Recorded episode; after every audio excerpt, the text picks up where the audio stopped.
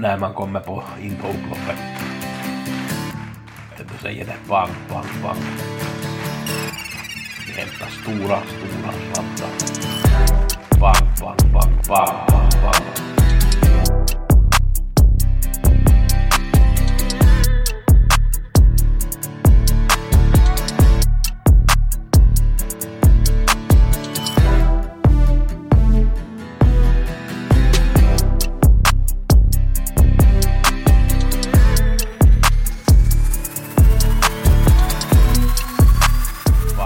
Vi har Gusse med veckopodden. Vi ska gå igenom V86 från förra onsdagen. Vi tar och kollar lite på V75-loppen igår lördag. Vi har en idé till måndagens V64 och så går jag igenom en idé till Bjerke på onsdag V86 och så kollar vi lite på loppen på V75 på lördagen som går på Åby.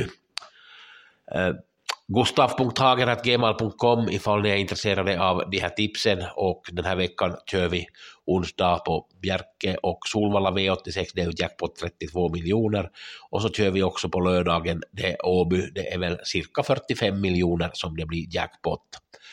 Och eh, ni som har köpt månadspaketet har ju allting på klart, men om ni nu är intresserade av tipsen så ta kontakt via e-post gustav.hager.gmail.com så berättar jag mera. Eh, V86 förra onsdagen blev det ju jackpot på 8 rätt. Vi har 32 miljoner på onsdagen.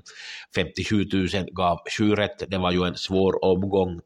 Enda tipset jag hade så var Aragorn As i andra loppet och den var eh, tredje favorit på 16 procent. Jag hade 28-29 som uppskattning på den. I sjunde loppet hade jag en bra tips tvåa på Bounced som var 5 procent och den hade ju en otroligt bra avslutning. Inte desto mer om V86. Vi kollade på V75 igår.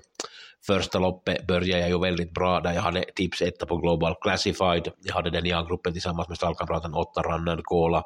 De här var 13 och 4 procent.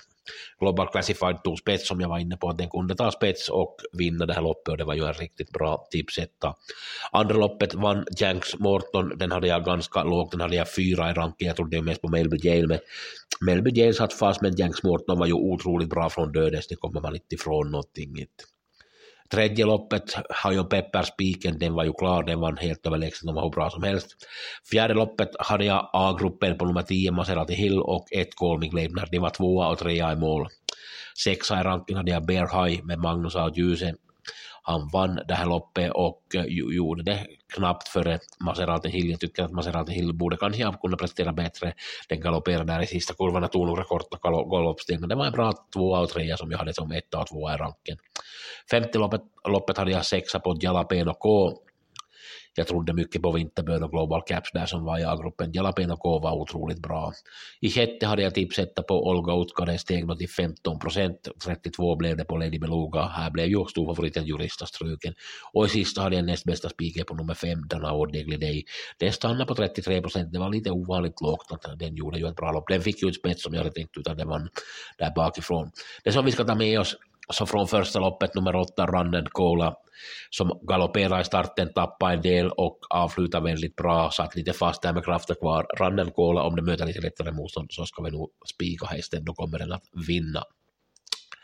Vi tar Mantorp, det är 5 miljoner jackpot på måndag och eh, här har jag hittat en idé i andra loppet och det är nummer 10 Nine Points Lady som ser ut att vara 7 procent.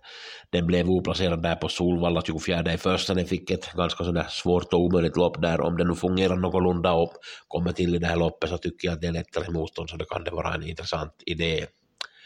Vi har V86 jackpot på Bjerke och Solvalla på onsdag.